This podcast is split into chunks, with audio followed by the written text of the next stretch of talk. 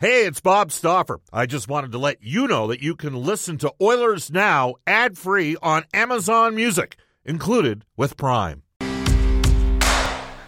Lots still to come. Hour number two of Oilers Now. It's Brendan Escott with you tonight. The Oilers had practice in town this morning or this afternoon and then jumped on the plane down to Nashville. They've got the New West Travel Roadie down there. That's why you're hearing from me instead of Bob. He's kicking off what should be an absolute blast of a first road trip of the season for the Oilers. Six o'clock tomorrow, game time for them against the Predators. We've got Oilers now at three. Reed has the face-off show at 4:30. Oilers now brought to you each day by World of Spas. Aching after a long day, World of Spas offers tubs designed with your relief in mind. Rest, recover, relax with World of Spas, Alberta's number one swim spa dealer. Visit worldofspas.com.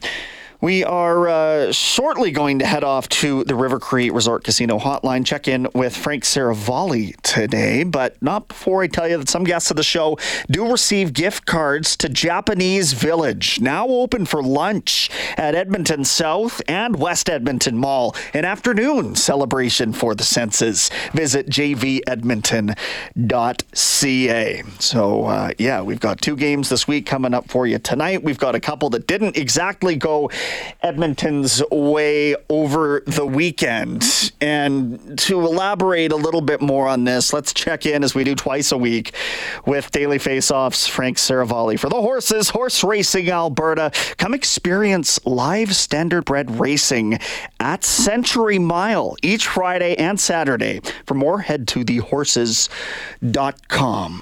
All right, Frank. Uh, I stepped outside my back door this morning and I saw pieces of like rubble in the backyard. And I kind of looked up and there was still uh, pieces falling. And I'm wondering why, because the Edmonton Oilers are two games into a season, albeit 0 2.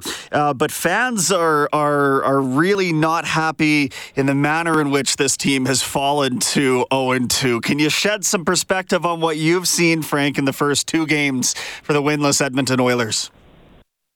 Yeah, I would say if we're talking grand scheme macro view, which is what you want to have right now, this is overreaction season, Brendan.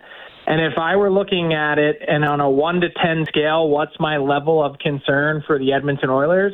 It's a 1. If you give me three more weeks of what we saw in the first two games, a month, I'd say, okay, now you can begin to have that level ratchet up to a seven or an eight. But with where the Oilers are, and I really liked the response that they had in the first minute, first 42 seconds of Saturday night. I honestly thought the Oilers were going to run the Canucks right out of Rogers Place. I mean, they they pretty much bowled over and mauled Casey DeSmith. Five shots in the first minute one goal, bull rushed into the back of the net. And you're thinking, okay, that's exactly the type of answer, the type of response that I'd expect to see from this team based on how opening night went with an 8 to 1 drubbing. What happened after that was really just normal course NHL. And there's going to be mistakes made, and there's going to be nights where you get outplayed by the opposition's goalie, end, end, end. But that game, in and of itself, you're probably going to lose like that 25 more times this year, or whatever the number is. No issue there. Definitely have some concern with opening night, but a blip on the radar. So, on the whole, I think it's important to step back, take a deep breath, and consider the long slog that's ahead and hope for a response more along the lines next game of what they got in the first 42 seconds on Saturday night. Yeah, and that seemed to be the sentiment in the post-game comments from the, the players, Stuart Skinner, and uh, head coach as well. And just listen, there was a big portion of that game where we were satisfied with how we're playing, and uh, and so there are things that they can build upon is I mean I don't know how closely you're watching things the results are are you know, telling to us, but the players are saying as long as the process is executing the way we want it to, early season results maybe not as important. Uh, but the new defense, something that everybody talked about for a big portion of the offseason. We've had a couple mm-hmm. chances to see it here on display. have you seen any differences, first of all? And, and obviously, I mean, two losses, so it's kind of tough to judge fully at this point. Well, they're subtle, and I would also say it's going to take time. You, it's not like one of those things that you can, you know, cast a die in the preseason and things are set. That's that's not how it works. The preseason lineup is all over the place. The opponents that you're playing uh, aren't always NHL caliber. In a lot of ways, it's more or less meaningless you don't really start to get results, start to understand what the true mistakes are going to be, the hiccups, the learning process and curve, all those things that take place over the course of the season. And when you make a pretty significant change, and I think the Oilers have, and, and I've asked Jay Woodcroft about this specifically, they've done a pretty good job of downplaying and tamping down the idea that um, this is you know a major significant change but i'll tell you that the real answer is like somewhere in the middle it's not nothing and it's not a seismic change but it's enough of a change to allow for some confusion and to allow for some you know head scratching mistakes that happen with communication errors and an unfamiliarity in the beginning of a season so I think it's totally natural. And to be candid, the Oilers are not the only team that has made a very similar change. The Calgary Flames are doing it as well, and they've run into their fair share of hiccups uh, to start. Uh, they got a win on opening night, but certainly a, definitely a different story against the Pittsburgh Penguins. And so, um, look, there's going to be growing pains. And let me remind you that even for a team with expectations, these last two seasons haven't exactly gone totally swimmingly. The way the Oilers finished last year would sort of mask what the first 40 some games were like, which were a grind. It was a roller coaster, it was up and down. Uh, different reasons, and some of the same. Like the goaltending obviously has not been up to snuff this year, and it wasn't for the first 40 plus games last year that's a pretty big common thread, but it's also one of those things that I'd expect to, to sort itself out. And chatting with Daily Faceoff's Frank Seravalli for the horses, Horse Racing Alberta. Were you surprised, Frank, to see that they went with Stuart Skinner on Saturday after that Wednesday game? It, it wasn't, you know, about rest or anything like that. I thought that they would, considering they had anointed Campbell the starter, uh, I thought they might have gone with him on that second night, and, and instead they go the other direction. What did you think of that? Uh, not surprised at all, and I thought it was the not only the right move but the smart move. I think. Look, uh, you can say that Jack Campbell, um, you know, maybe had not all the goals that went in against the Canucks on opening night were his fault. You could make that argument.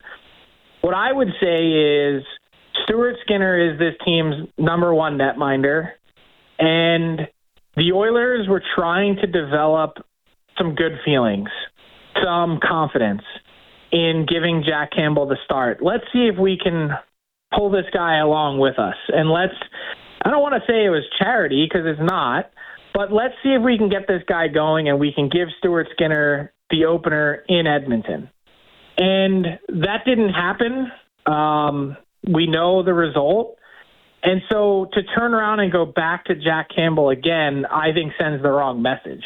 I think the players have a pretty good indication based on merit who the starting goalie should be and who should play more games than the other guy.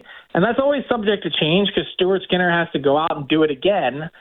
But until otherwise noted, Stuart Skinner is the starting goalie of the Edmonton Oilers. And yes, there's going to be a share of the workload, but he should be getting more of the starts. Another change that we are seeing them make, and this might not actually unfold come game time against Nashville, but practicing together this morning, Connor McDavid and Leon Draisaitl. Just reintroducing that familiarity, or do you think this is something we see come game time? I wouldn't be shocked to see it. I mean, we saw moments of it, of course, uh, on opening night. I think it was some point in the second period, and I think my initial reaction was kind of like everyone else's, which was, holy smokes, already? Yep. Um, I kind of view it as break glass in case of emergency. You know you can always go to that well, but do you need to? And I don't mind it though for now. You know why? Because you and I are having this exact conversation right now. You were talking about pieces of shrapnel hitting your backyard. the last thing you want to do is have that linger for 10 days or whatever it might be before the Oilers find their footing. And if it means putting those two guys together for a stretch or chunk of time, part of what's so different about where the Oilers are at and why they have Stanley Cup expectations is for the first time, they really have a top six that can stand on its own two legs if McDavid and Draisaitl are on the same line. They always had five pretty good forwards. Now they've got six. And that's what the addition of Connor Brown does is allows Jay Woodcroft some flexibility to to go to that well if he needs to. And it's like when you put out your second, third, and fourth lines, that doesn't automatically mean that you're getting shelled. And that's a big step forward for this team. I still think they need more from their bottom six. I still think they need a different dimension. They need someone in that lineup that doesn't have that same type of style of play and skill set. The variety is the spice of life. You need something a little different. But for the meantime, I'm okay with it. Uh, that brings me around to somebody I see as a healthy scratch for this evening's game in Washington, and it's a name that we've heard on this show plenty of times before. Tell me if there's anything to Anthony Mantha and obviously the relationship with Ken Holland. Though uh, we know Edmonton's going in different direction in the front office, and this is sort of the potential swan song for Holland. So, would Anthony Mantha theoretically, if he ends up on his way out of the Capitals organization, be a fit, depending how Edmonton could get him onto the books here? No, I don't think so. Uh, I think he's someone that his biggest question is does he compete? And then the next biggest question is if he does show up when he's not scoring, what's he doing for you?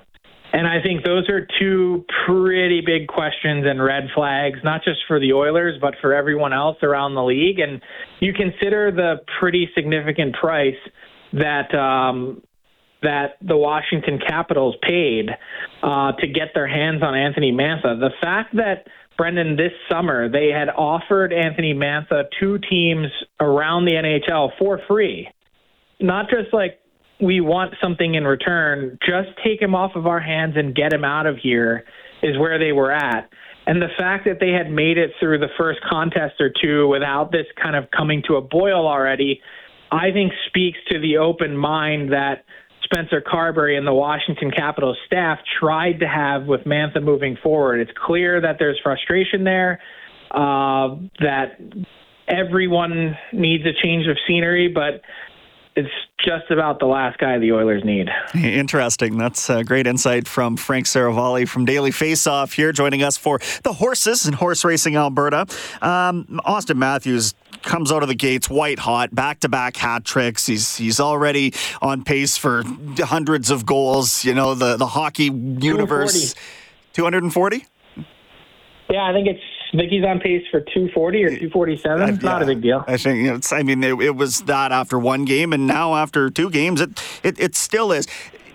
We know he's a great player. I mean, I think it's hard for people in this market to give him as much credit as he's probably due. Uh, so, what's it been like for the NHL to have uh, an, a premier, marketable person come out of the gates this hot?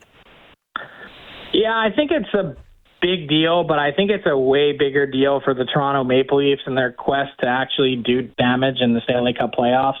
I know that he had his sort of signature moment against Tampa and finally showed up in the postseason at a time when they really needed him. But there was something missing from Auston Matthews last year, and I don't know if it was just health related or if it was more than that. But two years ago, when he won the Hart Trophy, um, he, he was a different player. He was a stone cold killer. He was a he had this swag about him that just was absent. It was gone all of last year. Like he walked into the rink and you knew that guy was scoring. And he does it so nonchalantly, it's unbelievable to do the most difficult thing in this sport. McDavid has a little bit of that as well, of course, the effortless goals that he scores. But to have that back and in such a big way for the Leafs, the contract is done and behind him. He's a Leaf for the next number of years. The team has some new pieces. I mentioned the spice variety. They've added some of that. I just think that's such a huge development. Auston Matthews scoring 40 is great. And I got all, I was like the only guy last year that was like, what is wrong with Auston Matthews? No one else even talked about it.